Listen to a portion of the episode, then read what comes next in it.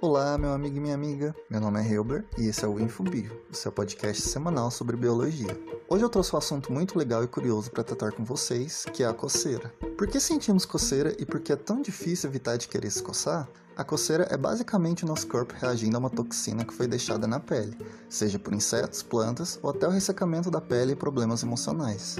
Quando acontece esse contato, o nosso sistema imunológico envia substâncias químicas, essa que é conhecida por histamina, a área que está ali irritada, e é nesse momento que os sinais de coceira são enviados ao cérebro por terminações nervosas presentes ali na pele. O prurido, que é o nome não tão bonito assim para coceira, também pode ser causado por estresse e nesse caso não acontecem lesões na pele, que faz com que não sejam detectadas as causas em exames. Por fim, e é muito importante lembrar, a nossa pele é uma barreira que mantém as coisas ruins de fora e as boas dentro. Que isso significa? Quanto mais você se coçar, mais você pode vir a danificar essa barreira, desencadeando um problema muito maior, certo, meus amigos? Lembrando que você pode acessar, seguir e compartilhar o Instagram, Infobio, e lá eu vou estar sempre postando uns extras em imagens e textos sobre os assuntos que eu abordo aqui, belezinha? Muito obrigado a você que está me ouvindo e até a próxima!